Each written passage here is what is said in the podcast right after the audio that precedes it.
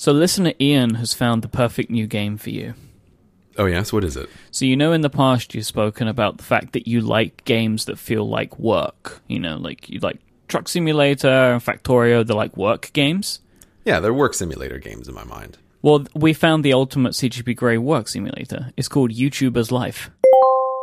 YouTuber's Life is the ultimate life simulation tycoon video game in which you become the world's greatest video blogger in history, edit videos, expand the amount of fans, and turn yourself into a wealthy fellow. Uh, that sounds horrible to play. But work imitates life, imitates work, imitates life. That's a little. That's a little too close to home. The screenshots are amazing because they show a bedroom with an unmade bed and somebody working on a computer. Remarkably, by total coincidence, I watched PewDiePie do a playthrough of YouTube Simulator just yesterday. Oh, really? it showed up in that here's what YouTube thinks you should watch section. They were really right, though, right? Like that. Sometimes that YouTube thing freaks me out because they're like, "Oh yeah, no, I would like to see that video. Thank you so much, YouTube." right. Well, this this one struck me as particularly funny because it's it's I am not subscribed to PewDiePie. I have probably watched fewer than five, maybe ten of his videos ever, and. But but YouTube just knows, right? Their little algorithms, their data algorithms simply know, hey, uh, we're going to suggest you a PewDiePie video that you cannot possibly resist on clicking, and they were correct. And I clicked it, and I watched it, and they were right. It was a very entertaining video. What do you think of uh, YouTuber's life? I will never play a game like that. It looks, it looks terrible. It looks like the kind of work simulator that I hate, which is not really a work simulator. It's just the game randomly rewarding you at times with stuff. I don't know. I, I I have no interest in ever playing that game, but I can recommend PewDiePie's video where he plays that game. like, he's very good. He's very funny, and he turns it into a bizarre meta commentary on his own life as a YouTuber. So of course he ends up making a little character that looks just like him.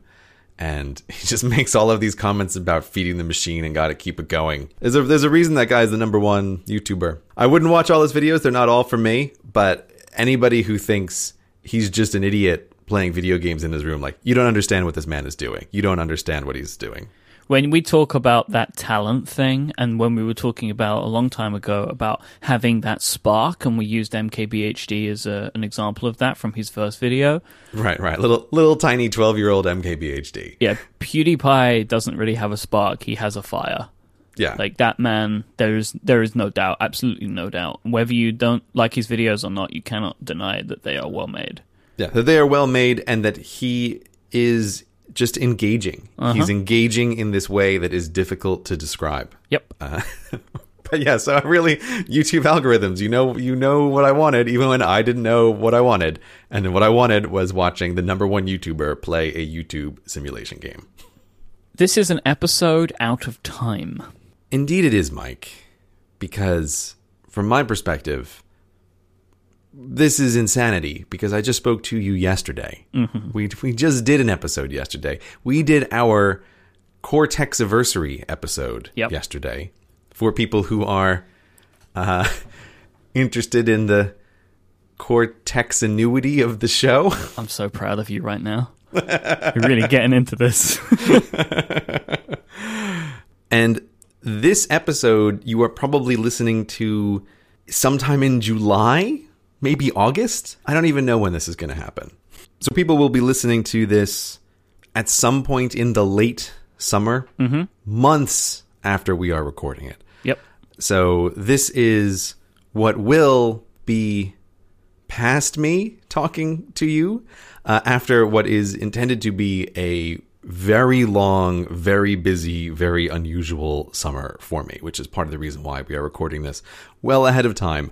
But it makes the verb usage here seem very strange like like in the future I will have had done things that we will certainly have had already talked about on Yep. shows we will record but from the perspective of people listening we've already recorded and they have already listened to Because it's very confusing. Because in theory, now, looking to the future, so mm-hmm. people can judge our predictions, we have participated in RelayCon together. Right. We will have been to RelayCon. You have been to VidCon.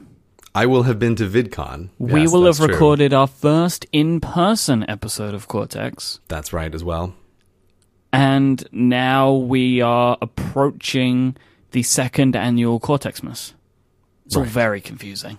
It is all very confusing. And the very fact that I am going to RelayCon and the very fact that I'm going to VidCon are things that I have stated publicly nowhere at this stage. Which is what makes it all the more exciting to mention. it's like a fun little secret uh, at this moment. I I may not even mention anything about being at VidCon until after I have left. I don't know. We'll have to see. You, listener, will already know if I did or didn't. yep. but that might be a, a surprise. So yeah, it's it's just it's a strange thing, but we are trying to plan in advance for what is going to be a a busy summer. So the reason we are recording this is because there's going to be just a ton of stuff going on. And I know that later in the summer, uh, in addition to all of this crazy business stuff, I also have a, a ton of family stuff that I'm doing later in the summer. So this very morning for this episode, I was actually tallying up what is the theoretical number of flights that I am taking this summer. And uh, I haven't bought them yet. There's a, there's a few events and a few things that are still a bit uncertain. But I will be taking no fewer than eight and no more than 14 flights this summer. Wow, that's a lot. oh my word. Yeah, I know it's it is quite a lot, but that is why uh, a little while ago I said, Myke, we need to we need to talk about the summer Cortex schedule, and that is why this episode is happening right now. Also, because me and you have been through something like this already. So last year, you were away for a lot of the summer, mm-hmm. and we didn't prepare for it, and it was a nightmare. Yeah, last summer, last summer was a bit of a disaster in mm-hmm. very many ways for me. Probably one of the biggest ways was that somehow, I don't really know how, but you convinced me not only were we going to launch Cortex last summer, but we were also going to be doing weekly episodes, which was insanity. I don't know how you convinced me of this. I don't know why past me would have agreed to such a thing. Uh, but that was way, way too many episodes to be doing at once.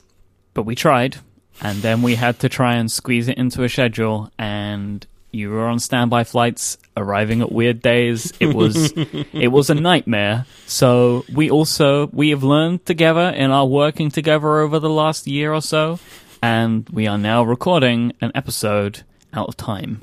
Yes. And that is what this episode is. But there is an interesting lesson in there, I think, be- about the whole idea of this thing existing is mm-hmm. that we are collaborating better now than we have before because we now understand the habits and patterns of each other and we are working to respect those. So I know that you'll be traveling and you know that I'll want an episode. right. What what what Myke is trying to say here, listeners, is that we respect. It. Myke knows that I want a bunch of time off this summer, and I know that Myke wants a bunch of episodes this summer.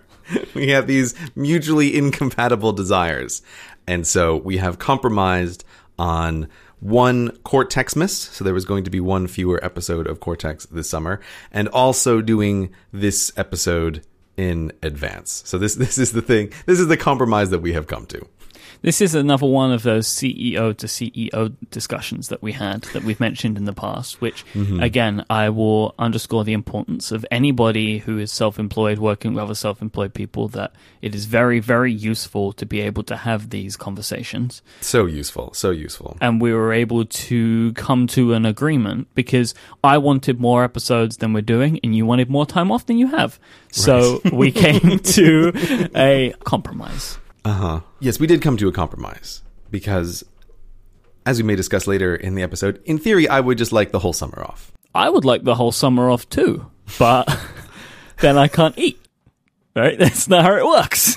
right. But that's what I mean, right? Is, is, is there are all of these various constraints and things in life. I do also just want to again reiterate your point to anybody listening who is self-employed and works with other people. I I really think if you can try to introduce the the explicit language, like again, we will say like we are talking CEO to CEO now. Like, do that as a mode shift when you're having business conversations with someone. It is hard to express how much easier and clearer that makes things. Uh, it it really really does. Uh, I, I highly highly recommend anybody working with other people like try to do that. Try to institute that as as a company culture in both of your companies. Uh, it's extraordinarily beneficial and just makes things much much easier. But yeah, so in addition to this being a bit of a negotiation between the two of us, this is also uh, one of these cases for me where it's important to know yourself and I found myself as this summer was approaching, really constantly thinking back towards last summer and just realizing how last summer was a bit of a disaster across all fronts. Uh, like this summer, I had a bunch of family responsibilities and I also had a bunch of work responsibilities. So there was Cortex. There's also the Hello Internet podcast. There's also the YouTube videos that I did. There's some other business stuff uh, and also a bunch of family things. And last summer, I just did a frankly terrible job of trying to manage all of those things. And as a result, I had a kind of grumpy summer. Like I felt that I was not doing necessarily really great with a lot of the business side of things. And then I also felt that I wasn't doing really great with a lot of the family responsibilities. Like it was just torn between these two different worlds and not being able to give either the the time and the mental energy that they required. And so I think this is this is such an important skill in life is to be able to look on a thing objectively evaluate yourself on it to recognize, oh, I didn't do very well last summer with these kinds of things, and then think forward to the future about what are the structural changes that can be done to improve the situation.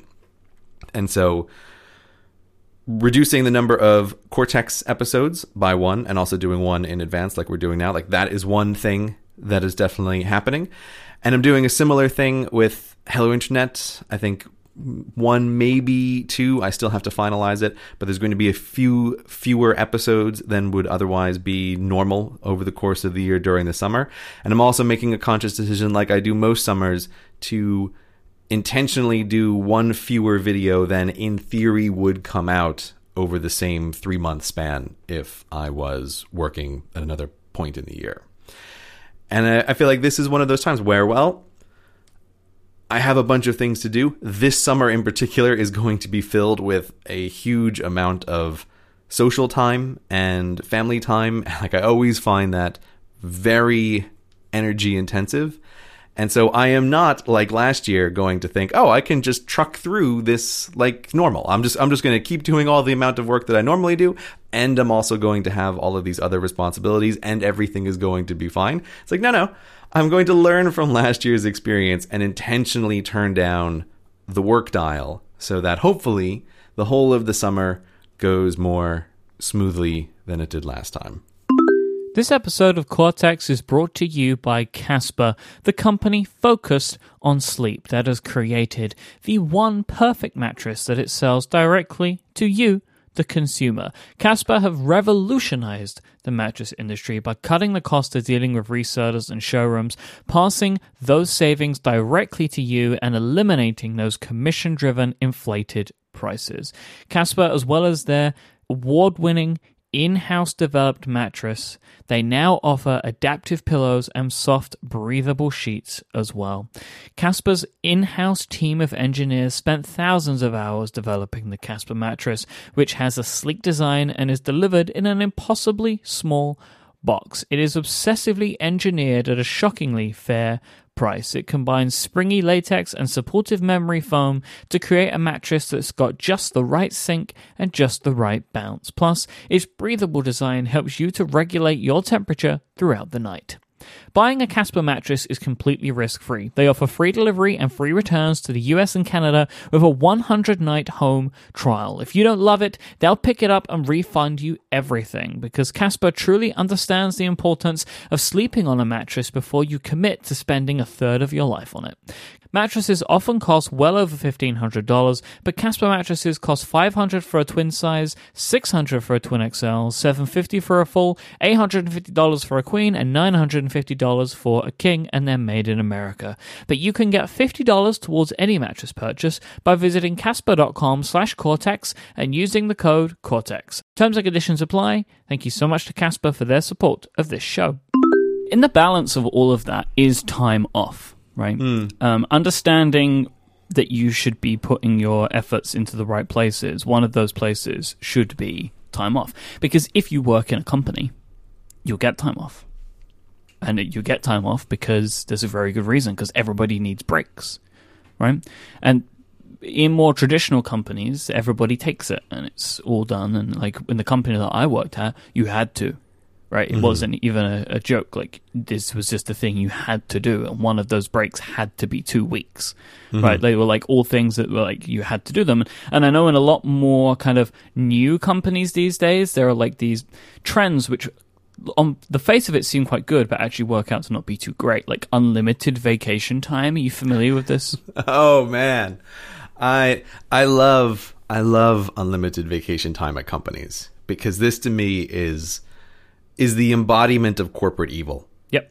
Uh, so, uh, for listeners who may be unaware, this is a trend. I feel like over the past few years of companies saying there is an unlimited amount of vacation time for you to take. You take as much as you feel that you need, because we, the company, we love you and we want you to be happy.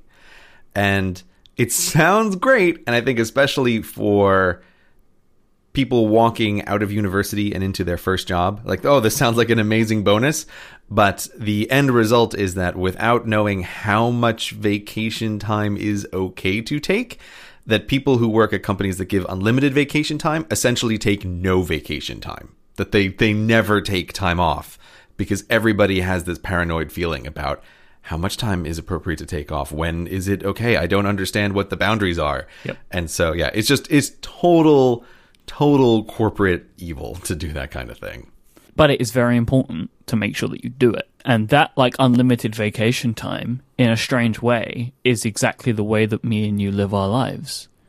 In and um, with so many self-employed people, right? It's like I can take as much time off as I want because I make I call the shots. But what happens is I take none, right? yeah So I am I have become better and better maybe in the last year about taking some breaks. But one of the things that I do, which is good and bad, is a lot of those breaks have some kind of work component in them. But that helps me justify a lot of it to myself. And you know, I'm, I'm definitely not working as much as usual in those scenarios. Um, but there is more relaxation time occurring than usual. I was I was laughing before because the comparison between unlimited vacation time companies and self-employment is just is perfectly spot on. And again, in the in the thinking about my upcoming summer, which will have passed by the time people are listening to this, and thinking about my last summer that's gone on and thinking about just how I spend my working time, I am so very much aware that in the past two years, this is also an area that I have been just very bad at is taking time off. And I recognize that as one of these things that I want to try to improve and I want to try to get better at. But it is in no small part because there is a bit of a lull, this feeling of like, oh, in theory, I could take any day off, but you never want to take any particular day off because there's always stuff to do when you're self employed. This is, this is the downside that we talk about of being self employed, that it's very hard for the job to leave your mind or for you to leave the job. It's always, it's always there. There's always stuff that you can do. And I, you know, I, I look I look back quite fondly on my time as a teacher when you had those breaks and there was stuff to do during the breaks. Like I was always working on side projects or whatever, but there was a way that you could genuinely, completely leave the job behind for regular stretches of time. And that was without doubt hugely mentally beneficial to do such a thing. And uh, I particularly love the UK schedule for teachers, which is very different from in America. In America, you usually have like one really big long summer and a few shorter breaks throughout the year. But in the UK, it's like six weeks of teaching and then one week off, six weeks of teaching, two weeks off, six weeks of teaching, one week off. It's just, it's an amazing, amazing schedule that I think I need to move closer to that in the future hmm. because my current schedule of I work almost every day some amount after probably pretty close to 2 years of doing that. It's like no this needs this needs to change. This is a thing that I need to improve upon and it is one of the areas in which I have not been so great. Time off isn't just vacations, though. no it's not just vacations. I'm thinking of vacations because that is the area in which I have been the worst at. Yep. and I'm also thinking about that because I am I keep comparing that oh this summer would be a lot easier if I could just have it be like my summers were when I was a teacher. That's why I'm thinking about vacations. But I have been much better this past year in particular of making a really conscious effort that no work happens on Saturdays. So I have Saturdays blocked off in my calendar as just no work days. Like nothing's going to happen here. You know, I'm spending time on my own or I'm spending time with my wife, but I'm going to have one really dedicated day out of the week that I know I'm not going to work on that day. And simply doing that has been much more helpful like to to really treat that day respectfully like to not just blow it off. And, and it's very easy to do some low level work but it's like no no no i'm very serious about this. It's again it's very funny in this way like when you are self-employed you have to be quite disciplined with this kind of stuff. Like you have to take time off really seriously otherwise you won't do it. And that is a thing that has has worked for me. But w- w- like what is it that you do in in your schedule with regards to time off? Because you have all of these shows that you record and it seems like you record shows constantly from my perspective. I mean do, do you have a day in your schedule that is perfectly clear? Do you do something similar or, or how does it work for you? No. Um, oh myke Well, yes and no. okay I have no day that is like absolutely no work. Mm-hmm. Like categorically none. Weekends are low to none. Mm-hmm. And and that is a, a regular thing for me.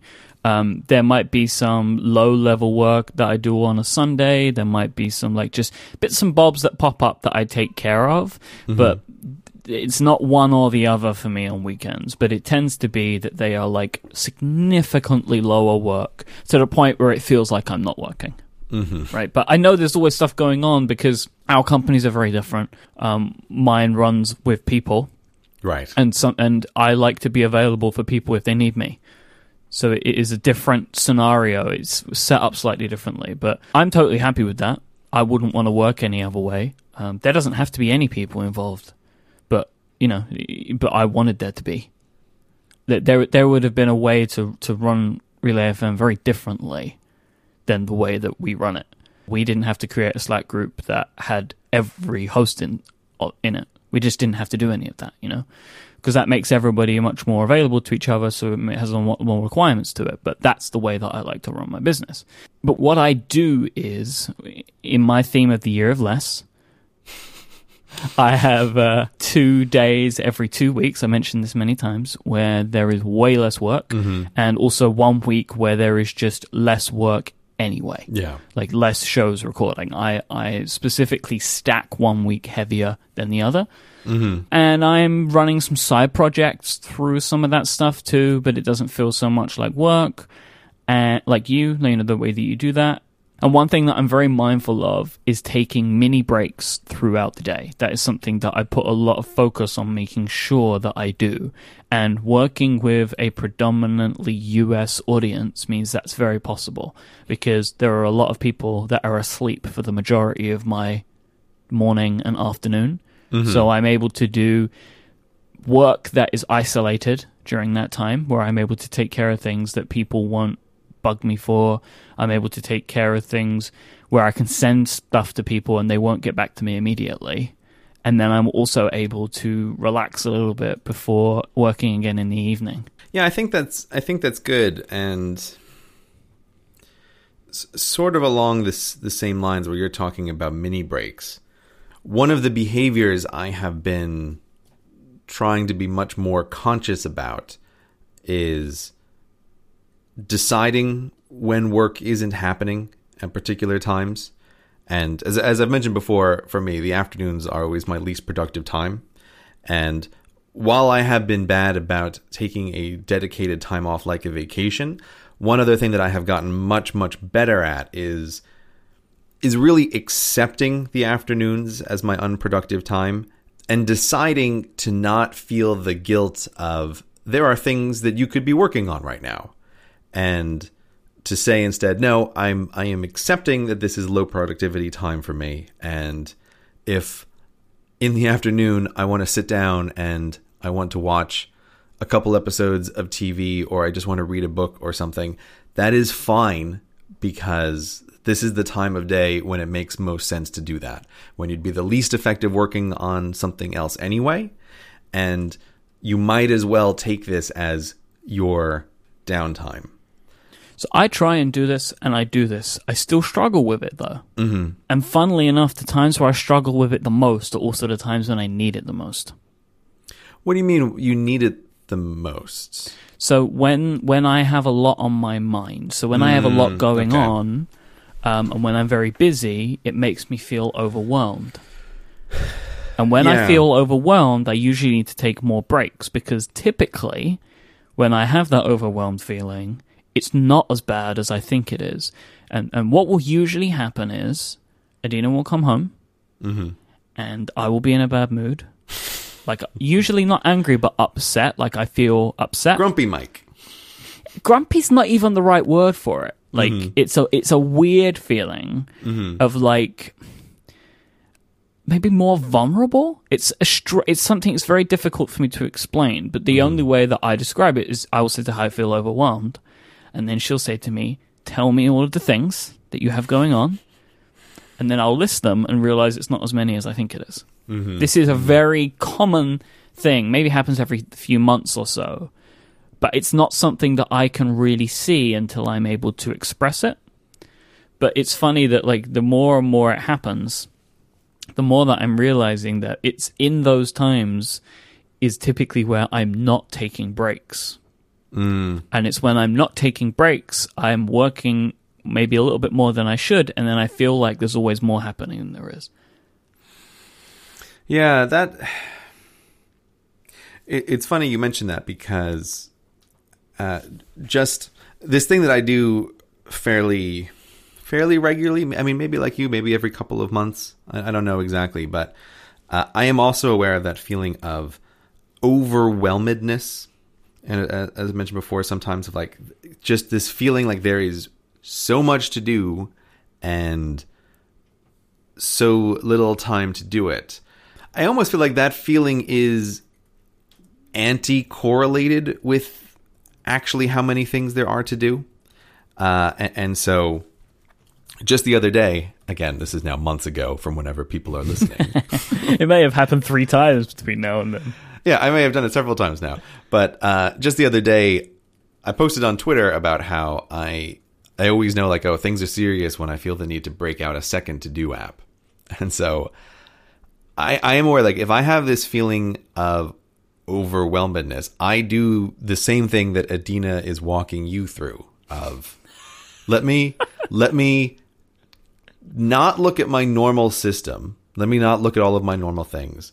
Let me just list what are all of the things that are on my mind right now? What are all of the things that are top of my mind that's taking up all of this mental attention? And what am I feeling overwhelmed about? And it's always the same experience of, okay, once I write this down in a list, there may be nine things on that list. But what I often find is, oh, I'm feeling overwhelmed or or busy because a bunch of these things are new or unusual things. Right? It's not that they're actually I, may not actually be tremendously more busy than I, I currently am, but it's just there's uncertainty here. And writing it down on a list like clarifies and refines that uncertainty and helps get rid of that feeling of being too busy and, and too overwhelmed. Yeah, there there is something quite funny in there that you talk to a to do app and I talk to my girlfriend. I mean, I used to write it down on a piece of paper, but now you know now I, I use it to do app for That. We're living in the future. Come on. yeah, we're living in the future. Um, but yeah, so like ha- having just gone through this, like this week, I have been feeling very overwhelmed. But when I wrote it all down, what I realized is, okay, I am actually quite busy because this week I uh, am working on a video. Uh, we're doing these two podcasts, one which is the bank episode in the future. So that is a thing that counts for me as a bit of a, oh, this is unusual. This is different. Uh, the video that I am working on, again, I can talk about this now, even though it hasn't yet happened, is a collaboration video with somebody else. And so that also adds to the differentness of the project. I like that you said somebody else. You were still trying to guard. yeah, I don't know why I did that. From the people that know. right. It's just yeah, it's a it's a it's a crossover video with Kurzgesagt. I don't know why on earth I said somebody else. Very proud of you right now. that was part of my brain being like, I'm not sure if we're supposed to reveal this yet, but no, no one will hear this. But so that's the thing. It's it's different. And then the other thing is I have a bunch of stuff that's just related to finalizing and preparing for all of the summer travels. Now, that is a busier week than normal, but overwhelmingly the feeling of busyness or the feeling of overwhelmedness is was just coming from a bunch of these things are different than they normally are. And so when you write them all down on a list, you can see okay, this is clearer than I thought it was before. Yeah. And this helps focus the mind on what you're going to do. And what I also really like about this this process of writing things down in these moments is forcing the list to be in what order are you going to work on it. And like this, here's the thing at the top. This is the thing that you're doing right now. The next most important thing is below it, and then just so on. I, I find that is extremely helpful, and I don't know. Um, I, I almost want to use a hippie word like centering. I, I don't know. I, mm. I, I, it's a similar thing. If I have a hard time verbalizing the mental feeling of it's it. It's like decluttering. Yeah, yeah, that's that's actually that's pretty good. That that's a very similar feeling of like a decluttering is how much stuff is here maybe not necessarily a lot but what you really need to do is get rid of a few items and better arrange the items that you have and then you realize oh it wasn't actually that cluttered but i did need to do a bit of decluttering that's that's that's pretty good that's pretty good so going back to the time off part Mm. So the time off that isn't vacations. You mentioned TV shows. I assume you do video gaming and stuff like that during those periods as well. Yeah, video gaming. It's actually quite recently. It's it's been much more TV than video games. I always tend to go in cycles with video games of playing a lot and then not playing yeah. very much at all. Yeah, it depends uh, on what whether there's something out that you want to play, right? as well. Yeah, that's part that's partly it, but I think it's there's also just something in my brain which is more or less engaged by that activity. And so I think that the it's like the video game TV cycles are are opposite cycles that that go on. So mm-hmm. so yeah, those are the things that I do if if I'm feeling busy or I, I sometimes I feel like there's something that's on my mind in a in a way that is difficult to articulate and so that's a time when I'll also really like to just go walking around the city uh, just just kind of explore or go to a different place, hmm. kind of chew over something in my mind. I feel like I often don't even know exactly what it is that my brain is thinking about, but going for a long walk can really resolve that kind of stuff. And again, an afternoon is a perfect time for that kind of thing. Like, what else am I going to do? I'm, I'm, I'm, not, you know, am I going to record a podcast with Myke? Not every day. We should look into that though. no, we should not. I mean, we've been doing it. Two days in a row uh-huh. is one day more than enough. Yeah. this is supposed to be fortnightly. That's what this is supposed to be.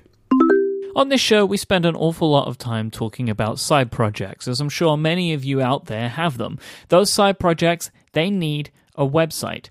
Those websites need domain names. Hover is the place to buy yours. It's the place that I have bought my domain names from for years because finding the perfect domain is ridiculously easy with Hover. Plus, when all you want to do is just buy that domain name or email address, you shouldn't have to opt out of page after page of add ons of stuff you don't want to have to deal with and stuff you're not interested in.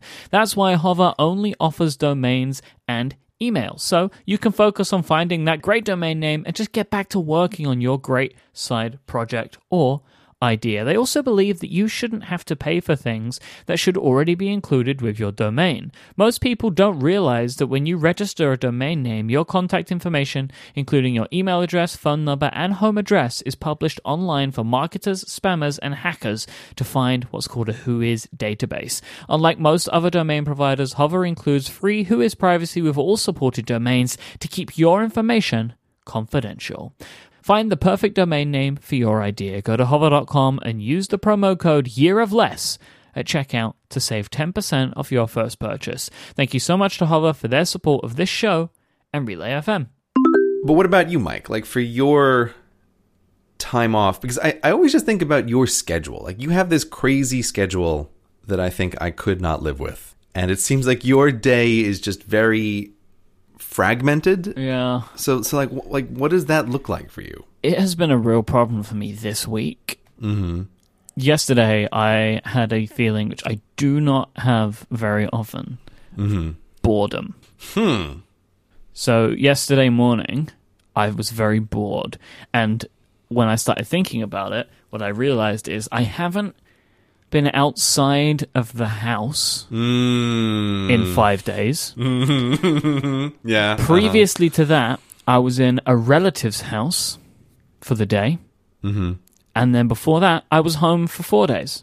Mm-hmm. So what I realized is really I haven't left the house in two weeks because the times that I left the house, I was going to other houses. You've been a house cat for two weeks. Exactly. And this is where my there are two factors here that make this difficult, which is schedule and location. Mm-hmm. Now, I was talking to Adina about this, and she was saying just go for a walk, and but the walk is not the thing that I need. It's not being being out of the house is not what I need. It's stimulation when I leave the house, mm-hmm. and just leaving here and walking around my outer rim planet Right. is no good for me. Yeah, you just got cattle skulls to Yeah. kick over. just tumbleweed. I could chase the tumbleweed down the street, but that's not going to do much good. There's not really any benefit to me that I feel for doing that, you know, other than the exercise. I do exercise at home. Don't worry, I'm not turning into a blob here. So this is like an issue that I have had mainly because the last two weeks have been uncharacteristically busy because of upcoming travel. So it's one of the reasons why the uh, year of less quiet week, which I'm currently in, has actually been busier than my previous busy week because there is travel coming up. And I presume that this means you are like you're doing with me right now, recording other shows in advance or getting Yeah. getting ready in some way for a a content drought while you are at WWDC and not going to be recording a ton of stuff. Exactly. and also, uh, other people, like other co hosts and stuff, are moving around a lot. So there's like just a lot of like things moving around on my schedule. We've had new things that we're trying to get ready to do and all that sort of stuff. So there's like additional pressures that maybe wouldn't be here usually. And the other part that you mentioned, my schedule, combined with the fact that I am kind of on the outer rim, my schedule will throw things in the middle of the day. Yeah. Yeah. So we record at two o'clock. Um, I record some other shows at three o'clock. So once I'm done with my morning work, I can't really go anywhere Mm-hmm. because I wouldn't make it back in time because I'm like an hour away from anything I want to do. Right.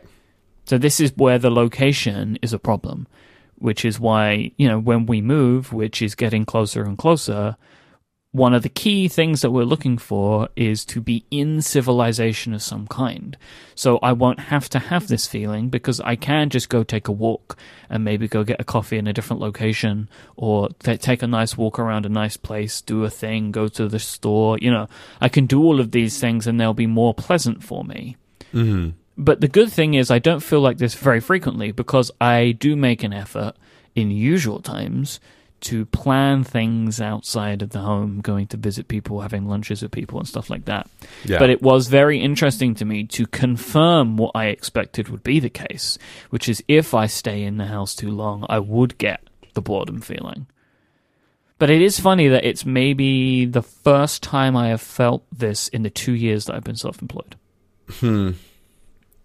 Yeah, it's it's it's a funny thing because boredom is a feeling for children and for office monkeys. That's where that feeling seems like it would be the most present in the population. And to be self-employed, there's always something to do. Like I, I, I think boredom. I caught myself feeling slightly bored a few weeks ago, and I just I noticed it as a bizarre feeling, like oh, I haven't felt this way in forever. I haven't felt this way in a really long time. Yeah, that was how I felt. I was like, I put my iPad down and I went, Phew. I was like, oh no. like patting your legs with your hands and Yeah, just like, looking around. There's nothing to do. There's nothing on my to do list. I have something later on, but nothing to do right now. I've already watched all my YouTube videos. I've already Mm-hmm. completed Uncharted. There's nothing to do. Yeah. this like like my summer planning, like some of the other stuff we're talking about now. I feel like this is all falling into the category of this meta skill of observing yourself Yeah. and it is a really key skill to in those moments take note of your own mental state and what's occurring and that i don't know i think that's that's sounds kind of obvious but i really think this is a learned skill to cognitively learn to watch yourself and then walk yourself through precisely what you're talking about here of thinking like why do i feel bored? And tr- and tracking it back as opposed to just accepting that boredom is a feeling that you occasionally experience and projecting outward like oh my media is not entertaining enough for me right now. That's why i'm being bored. It's like no no no no. That's that's not what it is. There's some there's something that you are doing that is causing this in yourself and so then you recognize, like, oh, I have been a house cat for 14 days in a row. That's Yep. why I'm feeling bored. Yep. Uh, there's there has been no external stimulation. Everything is just the same, or everything is just media consumption. But I think it's really key to be able to recognize that in yourself, and then be able to try to course correct and and act on that. I was also quite pleased because it proved a hypothesis that I had about myself. You know, and I was able. To, I was. I was happy in the sense that I was able to understand that this could happen, and then when it did happen, I recognized it. Right. and it also just makes me very uh, wary of allowing it to happen. Which is why you know, as the as we get closer and closer to the end of the year, I mean, we're still halfway through the year, but we, you know, we're about to be on the other end of the middle, right? So we're moving towards the end of the year. I'm beginning already to think about what does 2017 look like commitments wise. See, this is this is this is perfect because this is exactly what I've been thinking about so intensely in in the past several weeks as well. Is almost mentally like, well, the rest of the year is is kind of set. Yeah, I'm not going to make any changes now. Yeah. I might do new stuff, but I'm not going to get rid of anything because it's all planned, it's all there, it all exists. We all accept it. Yeah, there's a, there's a schedule in place. Yep. But already thinking forward towards next year and like what what does next year look like and doing the same thing on a bigger scale of what has this year looked like? What does last year look like? What do you again like along with the metacognition this, this feeling of of the the project of a human life is to design a life that it wants to live like this this is the ultimate thing that you want to try to do is is make your life more of a life that you want to live and so doing the same thing of thinking forward to 2017 and thinking okay how can 2017 be better than 2016? What structural changes are there that can be made in the future that will place me in a situation where I like my life even better than I already like it? Right? This, this is one of these things that you kind of naturally end up thinking about. But it's it's just funny that you say that you again at this point, which is essentially not yet, but barely halfway through the year, you already are quite naturally thinking forward toward next year. Like that's just something that's that's coming across your mental horizon. I think it's, you know, a lot of it is because by this point in the year, I at least have accumulated some new things and I want to work on some new stuff. So I'm like, okay, you're at the halfway point now, and how are you feeling? Okay, you're starting to feel like maybe you've got a lot going on, but oh, wait, you're not stopping. Mm-hmm. So it's just a case of over the hump, time to consider what next year looks like. And if, it's just like, you know, how we were talking uh, in January about New Year being time to reflect. Mm-hmm. I feel like, in the same vein, half year is just in the time to start making yourself aware of next year. Yeah. It's just like a little mental clock thing that happens where I'm like, okay, I've been doing this, what I set out in January for six months now. now just time to start preparing myself for what the next part looks like. I should, by this point in the year, have worked out if the 2016 plan was an effective one, mm-hmm. and now how do I tweak it to create the 2017 plan? Right, and the the rest of 2016 is in some sense execution on the the what has already been set up. Yep. Right, it's like we're just going to continue to execute what has been set up, and then thinking thinking forward toward the next year. Yeah, there's no point for course correction in, in, unless there's something significantly wrong, mm-hmm. which there isn't. I mean, you know, you're course correcting in some way in that you're getting help. Yes, that's true. Although I will still say that all of this is falling under the year of less. Like Yeah, this for- is for this sure. is this is why that project was set up for this year. And to to go even on a on a like zoom out one additional level is another part of the motivation behind the year of less was also also relates to what we were discussing before, which is recognizing I have been really bad at taking vacation time for myself. And the last vacation time that I, that I theoretically had over the summer, I was not very good at doing that. I was bad at vacationing. Uh, And so the year of less is in a larger part a way of thinking of, okay, well, how can I set up structures so that it is easier for me to take some dedicated amount of time off?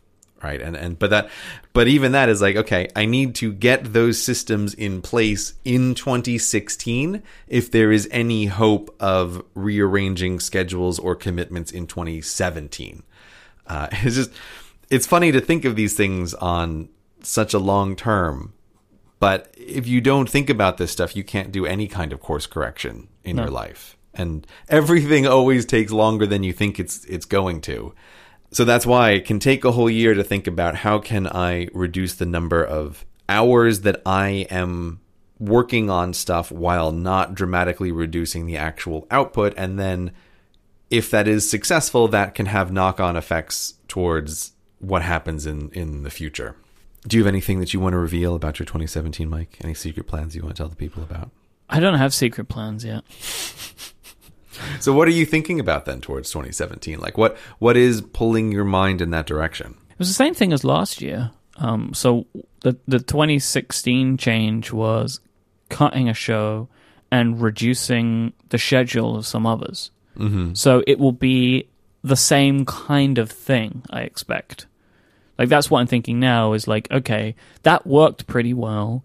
What can I do? So are there any shows which would be natural to end at the end of the year? Um, and are there any shows which would be natural to reduce commitment in some way? Maybe um, I don't change the the publishing schedule of them, but maybe there are parts of the process which I won't need I won't do anymore. Whether that is planning it differently or editing it differently. Um, what are the the changes that I can make to reduce? And, and this is the thing; it's not for me about reducing the amount of work. It's freeing up time again.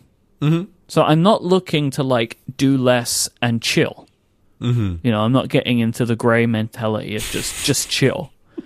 uh, I'm looking to reduce commitments so I can do new things. Because I like working, I like it a lot. Um, and, and a lot of the time off stuff that I do is to enable myself to be able to work more effectively. So I give myself the time to relax because I know that that helps me. But in the same vein, I also then try and find ways, and I don't know if this is good or bad, to turn the things that I enjoy into work. So it all comes full circle. It doesn't stop my enjoyment of those things. I still play video games for 12 hours, but then I just do a, a, a podcast episode about it, and it feels like it was all okay. Right, you're getting return on investment for Uh-huh. your entertainment time there. Uh-huh. Yeah, well, uh, this I think this is this is a very natural thing, and my version of this as well is is like I am I know that I am happier with side projects and other things to work on aside from the main things. And it's similar thing of feeling that I want to be able to clear time on my schedule. And part of that means like you know, I always have like projects that I'm thinking about, oh maybe this would work out, maybe this this would work out. And I'm filtering them all now through the year of less filter that if they're successful, other people need to be able to do them or need to be able to pass them on or they need to be completed things. Again, I'm very happy to have that men- mental filter in place, but I'm still very much in the mindset of as well freeing up time and very consciously not working on any of those side projects until I have freed up a significant number of hours. But then the thing that I'm also wondering about is I agree with you that, that vacation time is necessary recovery time and recognizing like I haven't been good at that. And so feeling, is there a way to aggregate a bunch of these hours together so that in the future at some point I can say, I am taking a legitimate 100% week off. I am doing nothing and I am going to feel glorious about it. And that will be okay. And then after that recovery period, going back into the regular schedule. Because even though, again, our very first episode was titled I Don't Really Like Work, uh, I am very aware that I am still in the category of the kind of person who, if I don't have something to work on, I would go crazy. Like, I, I need to have some kind of work to do. And without that, it would just be a descent into madness. so there always has to be stuff to work on. But there's the interesting question of how do you rearrange hours in the day? How do you how do you arrange your time to be most effective so that you can work on the things that are of interest to you and that are also hopefully profitable in some way to pay the bills and to fulfill all of the various financial obligations that we all have. What is a grey vacation or a graycation, if you will? I mean, here, here's the thing: those trips to Amsterdam, which we have made fun of various times on this mm-hmm. show, Workcations. yeah, those were, in a way, my attempts this year to try to do a vacation, sort of. But I knew I, I wasn't able to actually take time off to do nothing. But I, I found those very interesting experiences because I was working in a very, very focused way. But I also felt like I am getting a lot of the same benefits that I would get from a vacation. And I think this is this is just simply the again knowing yourself and knowing how to work with yourself and because I am quite naturally an an introverted person, those trips were intentionally arranged so that like I'm not really talking to anybody when I'm there and I was also very consciously minimizing as much as possible my communication with the outside world. And so those were really interesting experiences to me of I feel like I am able to have some kind of recovery while still working Mm-hmm. as long as I am very conscious about being aware of what are the things that are most draining to me. And it's like, oh, okay, well, one of those things are unusual or new social engagements or or thing or things like the podcast where this is not an unusual or new social engagement, but there is there is something about this which is always a bit mentally draining in the same way because there is the awareness of the audience that is listening. Like this is a thing that is going out into the public world. This is not Myke and I just meeting for a lunch conversation. So those trips were really interesting and I think oftentimes many people's idea of what a vacation might be where it's like oh well, we're going to go away with a bunch of people to a fun place. Like that can actually be hugely draining for me. Like that is what's that is what is going to happen this summer in no small part with some of the family obligations that i have is to any outside observer, the, the activities that I am doing, they will look like vacations, but I will be totally exhausted by them. It's like, oh, I don't, I'm not doing a whole lot of work. There's just a whole bunch of hanging out with people and like, oh, there's things to do and activities to participate in. And this looks like a vacation, but it is not. It is not if you are me. uh, so I, I think for me, vacations at their best are always about limits inactivity or or very conscious choices about what is being engaged in. That that that to me is what a vacation is. That is what I feel like is the the best return on investment per hour spent of recovery received. So is Amsterdam the best type of vacation then, or is it sitting on a beach for you? Or that kind of holiday, the not doing anything holiday. What's best then? If if it's like low low social interaction um, and low work interaction is you know because Amsterdam is high work interaction. Yeah. I, I this is this is what I'm trying to think about towards towards for next year is like h- how am I going to do this? And one of the things I'm thinking about is an Amsterdam type trip is very effective because it is it is high work but low social interaction, high recovery. But I still need trips or vacations every once in a while that have some period of time which is just absolute nothingness. And so uh, last summer, which was which was quite busy, at the end of the trip, the best decision that my wife and I made was that af- after a whole bunch of things that we were doing and places we were going and like things to do, we intentionally scheduled a mini post vacation recovery time by going to Las Vegas. And we just rented a, a nice room in Las Vegas and did nothing for a hmm. few days. And it was just glorious. And and that was a real kind of like this is this is great. I can I can relax. I can just there's nothing to do. I need this every once in a while of, of there's no responsibility. There's no getting up, there's no writing. It's just a total break.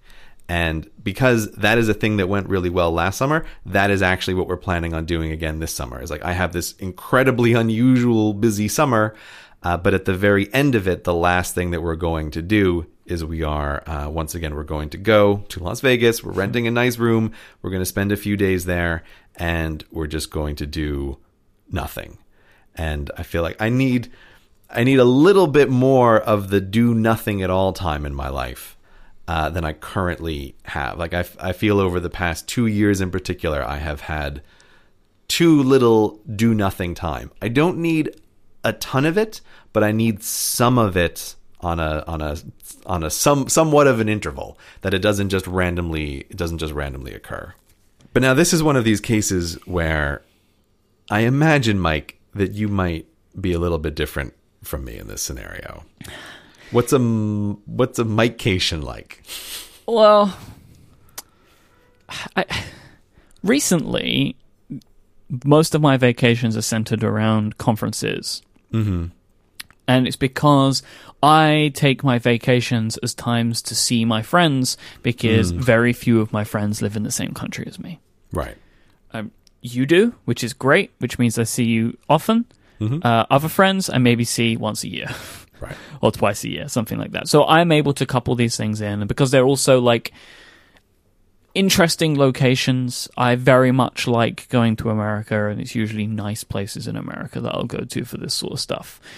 And they are kind of workations because there are worky type things happening, but it's way lower. I tend not to record on these things. If I do, it's very few.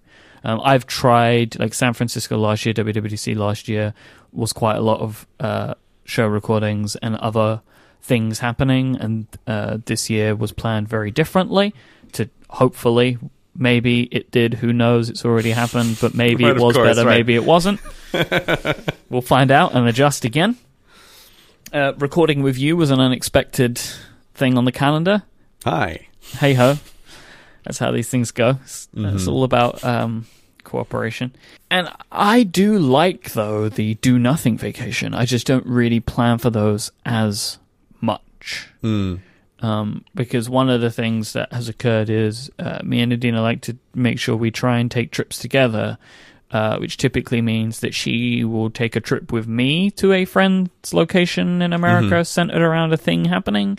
And then maybe I will take trips with her to Romania and we'll see friends. Um, but it, you know, we are uh, thinking again for later this year to maybe take a trip with my family, which will be a do nothing vacation, because I feel like I could do that. Like when I take family vacations, or have taken, or would take family vacations, I would feel way less obligated to like do stuff with my family Mm-hmm. then maybe you do. I feel like there is an obligation within you to when you are on a family vacation, the family activities. Uh, I don't really do that, and my family understand that about me, which is actually quite f- interesting. Now, going talking about this is, i may be more you with my family than you are. Yeah, with my immediate family, there is no obligation to really do things. Aha! I have a very small family, you see. So I think that's why I'm able to get away with it. But mm-hmm. people tend not to bother me in my family with stuff because they know I just have no tolerance for it. Which is quite nice. so on a family vacation, I wouldn't do anything like that. And if we don't do that trip, I would very much before the end of the year like for us to do a do nothing vacation. The house buying process might kind of get in the way of that. Um, but yeah, I, I like to try and do that as well. But the majority of my vacations are centered around some kind of big activity that brings people together. Yeah. For me, an interesting intersection of sort of doing nothing but also engaging was a, a few years ago. My parents treated my wife and I to a cruise. So the four of us went on a cruise. And it was just fantastic because a cruise ship is an environment in which while there are many things going on, I again really enjoyed the constraint of it. It's like, well, there's not actually a whole lot to do. Uh, you know, this the internet is unusable uh, because it's going through a satellite, and it's like, oh, actually, that's a benefit. I like this. There's there's not really any internet to use. There's very little to do except kind of like sit and read a book and watch the scenery go by. And a cruise ship is also a, a nice environment where it's like, oh, because it's relatively small. Like you keep bumping into my parents, right? You can't you can't not run into people, and it's it's like an artificial tiny village almost Yeah, yeah, yeah. yeah. in in this really constrained but enjoyable way and there's always something to like remark upon because the cruise ship is going past interesting places and i don't know i just i found that was just a, a really pleasant way to have a trip that just totally felt like recovery time but also had the thing that is beneficial and best about traveling, which is novelty. Like your brain needs some kind of novelty. Uh, otherwise, you become like Myke was. You're bored, or you feel like you're an indoor cat. And I, I don't know. I, I found that was just a really great interaction. Like this is this is this is just perfect. this is an absolutely perfect experience. This episode of Cortex is brought to you by Squarespace, the simplest way for anyone to create a beautiful landing page, website, or online store. Start building your website today at squarespace.com and use the offer code Cortex at checkout to get 10% off your first purchase. With easy to use tools and templates, Squarespace helps you capture every detail of what drives you, because if it's worth the effort, it's worth sharing with the world. When you have that push, that pull, that shove for the great idea or service or thing that you're looking to build, create, and maybe turn into something that could be your next project. Squarespace is the place you should look for to find all of the tools that you need to build a professionally designed website. Regardless of your skill level, with no coding experience required. Squarespace have state of the art technology to power your site, ensure security and stability, and give you all of the tools that you need to make it look and feel exactly how you want. That is why Squarespace are trusted by millions of people all around the world. All of their sites feature responsive design, their templates are fantastic, and they make your site look great on all sizes of device. They have 24 7 support. They have a commerce platform so you can sell things with your Squarespace site. They have cover pages, rock solid fast hosting, and so much more. It doesn't matter how much experience you've had with building websites in the past, you can have none or you can have had a lot. Squarespace can cater for everything because not only do they have their great drag and drop tools for those of us who don't know how to code HTML and CSS, they also have their dev platform, which allows you to get in and tinker with the code under the hood if that's your bag. Squarespace plans start at just $8 a month, and you can sign up for a free trial with no credit card required and start building your own website today by going to squarespace.com. When you decide to sign up, make sure that you use the offer code Cortex at checkout to get 10% off your first purchase and show your support for this show. Thank you to Squarespace for supporting Cortex and Relay FM.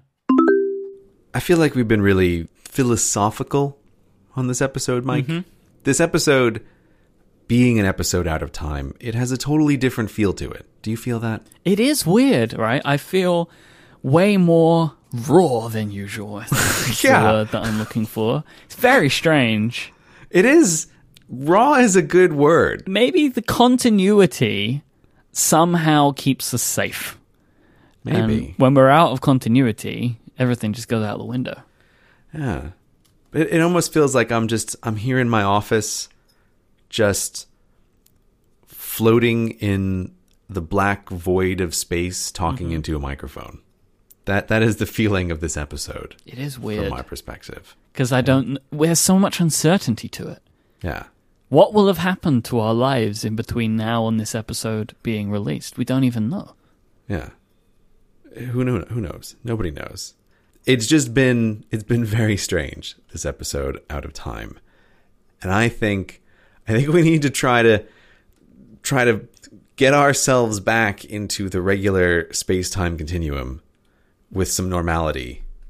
And I think we should do that with a little bit of Ask Cortex. That's a great idea. Let's bring the people back to us. Yeah. Yeah, that's what it is. This is like calling out in the void to the other voices that have spoken to us.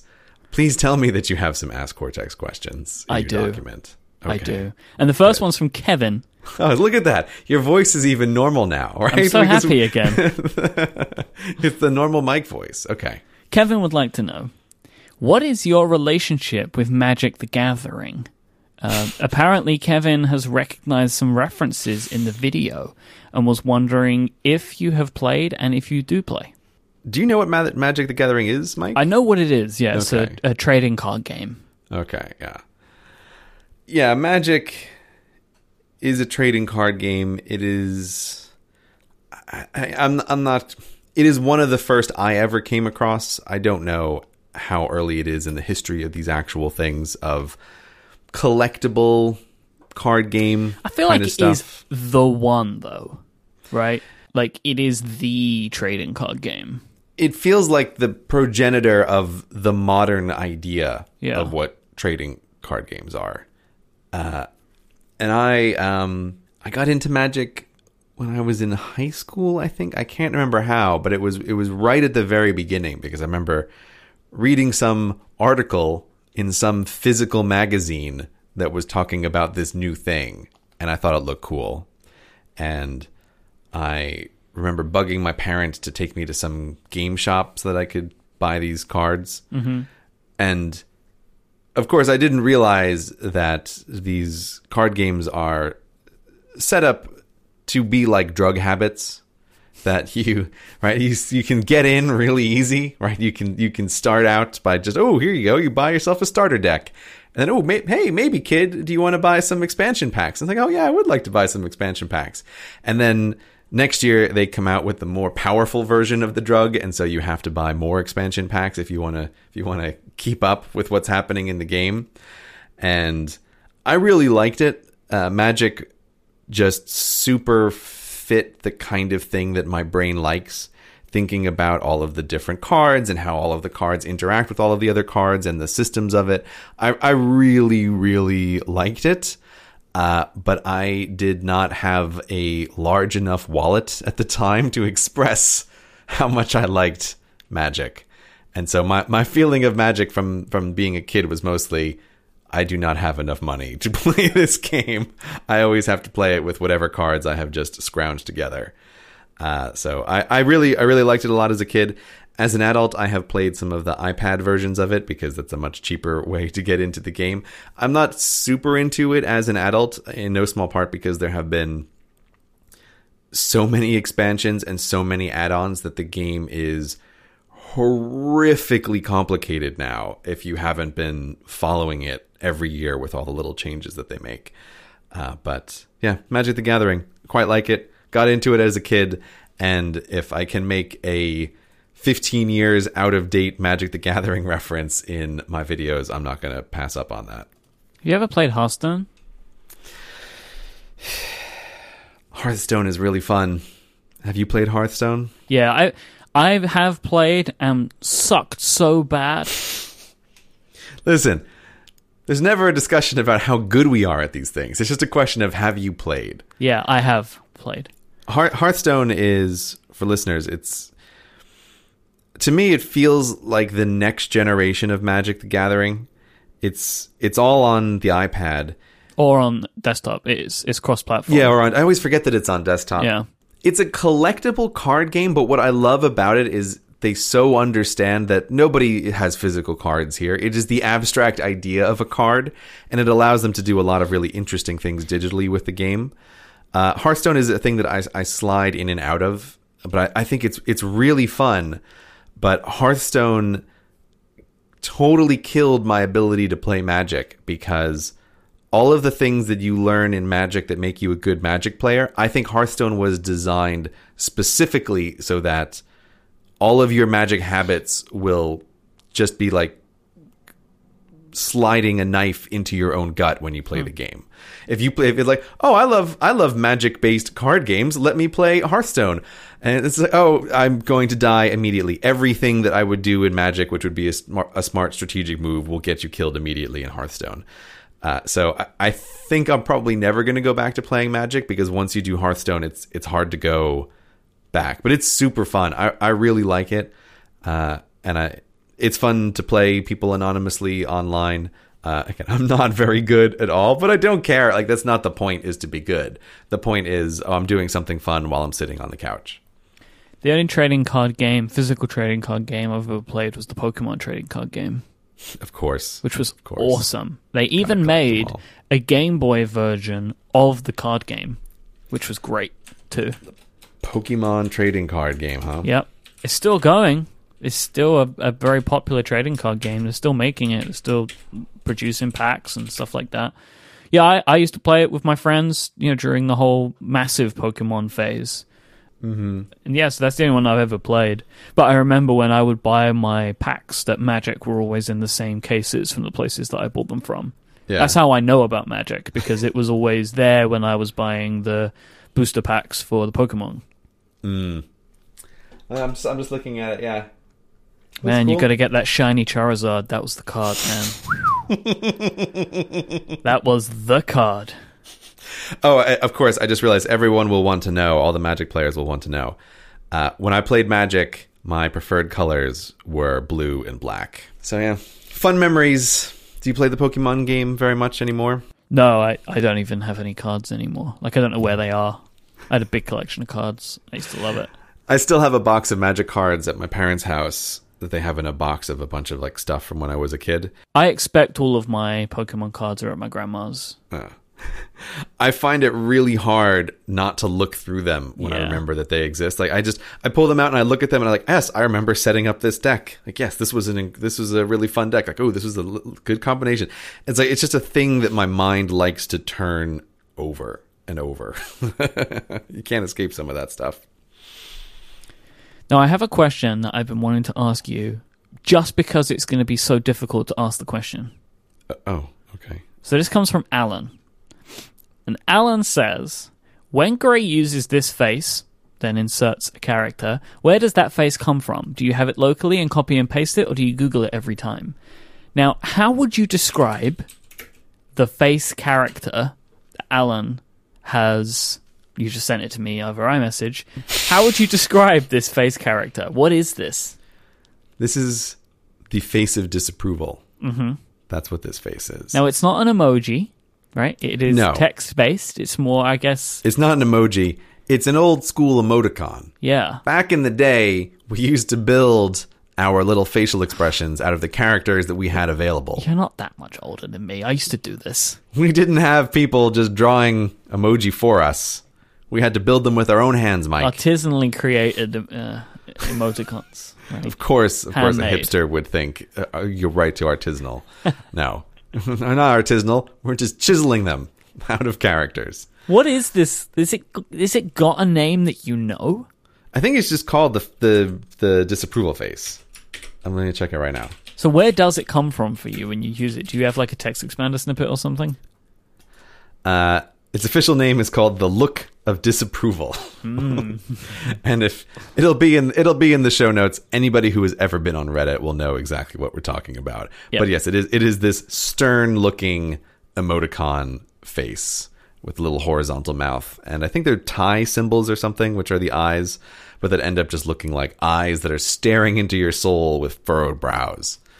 Uh, but yeah, I came I came across this on Reddit, you know, ages and ages ago, and I think that it is just an absolute perfect emoticon for very many situations. And so I have it set up as one of those uh, the syncing keyboard shortcuts that Apple has. Yes. So I can I can whip it out at the appropriate moment immediately. Uh, so what do I type? I don't even know. Like it's just built into my. Now now that I'm thinking about it, I've, can't I've do it. okay, what do I type? I type. I type D I S Q, and that is my little shortcut for disapproval face. Mm-hmm. And so the the moment that I need to over the internet glare at someone with a disapproving face, I have it right at my fingertips. Rumor33 asked Are there any side projects that Grey wishes would have been the big thing to take off instead of YouTube? That's an interesting question. The the thing that's that's tricky to answer about that is to express appropriately my feelings towards all of the projects that I've worked on and my, my feelings of them is I love them as much as they have been successful. And so like I I really like the YouTube project because it has been really successful and I I don't have a feeling toward any of the past projects of oh, I wish this one had been the one to catch on. It- It's more a feeling of like, oh, I worked on this thing for a while and it didn't really go anywhere. And then I moved on to the next thing. And so, no, I, I don't, I don't look backward on it in, mm-hmm. in that way. It, it, it, I, I, I don't know if this is the best analogy, but I always think of it as like placing bets on a table. And so, so this question is almost like asking, do you wish that any of the bets that you had previously made had paid off? It's like, well, I think you're thinking about this in the wrong way. If you know, you're placing a bunch of bets and you're hoping that some of them are successful, and then you are happy when one of them turns out to be successful. But you don't you don't think about like, oh, that black 32 6 weeks ago, I really wish that had been the one like it's it's much more of a like a system than it is a series of events. That's that's kind of the way i think about it. Yeah, because it was always about which one would be the one to provide the the result you were looking for. right which was to be able to control my own schedule and Yep. and work on my own right? Like that was the thing that i was aiming for. And the various projects were different attempts to to try and get there. Like i did uh, you know maybe we maybe we can talk about it in more detail on, on some future or maybe past show. I don't know. We will have spoken about it. Uh, but i think the, the the closest thing that to that is a feeling of it, it was actually frustrating more for some of the projects that were partially paying off because i feel like th- those were things that sucked up a lot of my time because it felt like, oh man, if I can make this a little bigger, this will be great. And so, in some sense, I preferred the things that I worked on that were immediately obviously terrible ideas or, that just didn't work. Whereas I had for a while there, I had a few things that I was working on where it's like I'm earning a little bit of money from this and I'm earning a little bit of money from that, and I had this just this very frustrating feeling of like I like can I just cobble this together or can I make this twice as big? Uh, and so those in a sense were bets that in a way were like more unsuccessful than my just straight up unsuccessful bets because they were not winners and they also took up a bunch of my time. All right, Tobias wants to know if we make our beds every morning. I already know from surprising you on FaceTime that one time. I Should have seen this coming. that you do not make your bed every morning. I don't make my bed every morning. One of the great pleasures in my life is the fact that it doesn't bother my girlfriend about if our bed is made. You are a lucky man then. Neither of us seem to care about it. Every now and then we'll do it, but like, hang on a second. Yeah, no, it's an absolute disaster right now. it's right behind you right now. It's right behind me right now, and we're both pretty cool about that. I think maybe she's I don't know harboring some kind of resentment towards me that I'm not aware of yet. Quite possibly. Um, it's I, yeah, it's very possible. I think everyone in my life has some kind of resentment towards me. Um, yeah, I've got some data that says so. uh, but no, I don't make my bed every morning. Um, I bet you do. So I, I used to not because I used to fall under the category of well, what does this matter? I'm just going to mess it up later anyway. Yeah.